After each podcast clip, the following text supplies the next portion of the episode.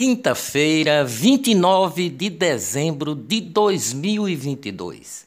Brasil registrou a abertura de 135.495 novas vagas de emprego com carteira assinada durante o mês de novembro. Os dados são do CAGED Cadastro Geral de Empregados e Desempregados divulgados ontem. No acumulado dos 11 primeiros meses de 2022, o saldo positivo é de 2.466.377 postos de trabalho gerados e registrados esse ano. Recife obteve em novembro o seu maior saldo de empregos com carteira assinada de, de 2022 com 4.019 vagas criadas. O resultado fez a capital consolidar o primeiro, o 11 primeiro mês consecutivo em 22.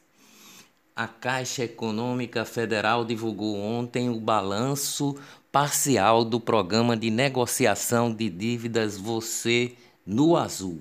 Até o momento, 201 mil clientes regularizados regularizaram suas dívidas, totalizando 1 bilhão e 700 milhões renegociado. Você pode negociar até sexta-feira.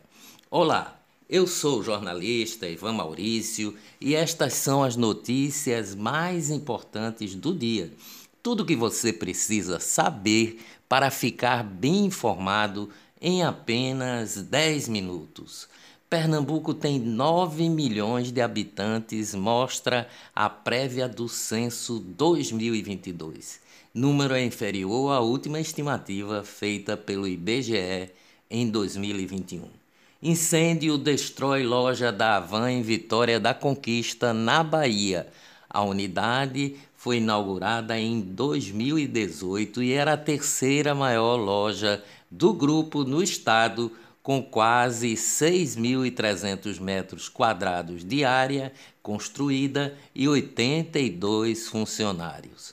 O presidente Jair Bolsonaro sancionou com veto o projeto de lei de conversão aprovado pelo Senado em novembro deste ano, que aumenta para 45% a margem de crédito consignado para servidores públicos federais.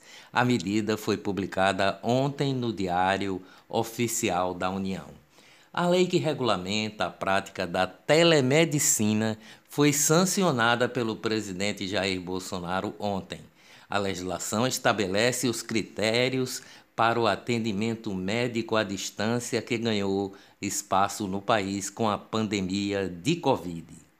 Netos de Pelé visitam o hospital e falam em momentos difíceis de explicar. Rei do futebol está internado desde o dia 30 de novembro e os familiares se revezam em visitas ao ex-jogador.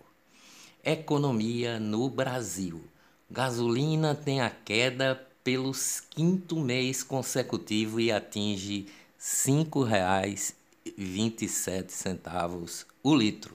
A apuração do índice Ticket mostra recuo de 1,06% nos preços do combustível em dezembro. No mesmo mês, o etanol subiu 0,61%. Adolfo Saxida, ministro das Minas e Energia, prevê aumento de 69 centavos na gasolina em janeiro e no Twitter o atual ministro afirma que, as, que, que por escolha do novo governo o preço da gasolina vai aumentar aproximadamente 69 centavos a partir de janeiro e o diesel 0,33. O PIS/COFINS voltará a ser cobrado pelo governo Lula a partir de 1 de janeiro. Finanças no Brasil. No penúltimo pregão do ano, o dólar cai a 5,25 centavos e o Ibovespa tem alta. Suas Excelências, a LESP, Assembleia Legislativa de São Paulo, aprovou na última sessão do ano o aumento dos salários dos deputados. Se o texto for sancionado, os parlamentares passarão a receber R$ 34.700 até 2025.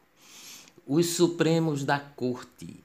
O ministro do Supremo Tribunal Federal, Alexandre de Moraes, suspendeu o porte de armas do Distrito Federal até o dia 2 de janeiro.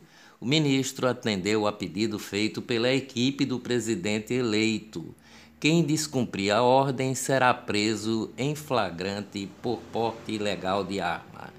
Revoga uma lei. No entanto, os bandidos do PCC, primeiro comando da capital, e do Comando Vermelho continuam com as armas. Bolsonaro estabelece igualdade de posição entre advogados e juízes em audiências. Projeto sancionado ontem reafirma a importância do tratamento igual entre os dois profissionais. Polícia Federal conclui que Bolsonaro cometeu crime por associar Covid ao HIV e desestimular o uso de máscaras. Em inquérito encaminhado ao STF, a corporação ainda afirma que o presidente não prestou depoimento, mesmo tendo sido notificado. Transição: André de Paula será o ministro da Pesca do governo de Lula, mais um pernambucano. Será uma indicação do PSD. Ex-Caixa Econômica pernambucana Maria Fernanda Coelho, tia do deputado federal Daniel Coelho, será a número 2 da Secretaria-Geral da Presidência. A professora Ana Estela Haddad, mulher do futuro ministro da Fazenda, Fernando Haddad, vai ganhar um emprego da, na Secretaria da Saúde Digital do Ministério da Saúde. A vaga foi criada para a futura gestão de Lula. A ideia partiu da indicada para o Ministério da Saúde, Nízia Trindade, segundo Folha de São Paulo. MDB confirma Jader Filho como ministro dos Transportes e Renan Filho como ministro das Cidades. Dias melhores virão, será? Até amanhã se Deus quiser.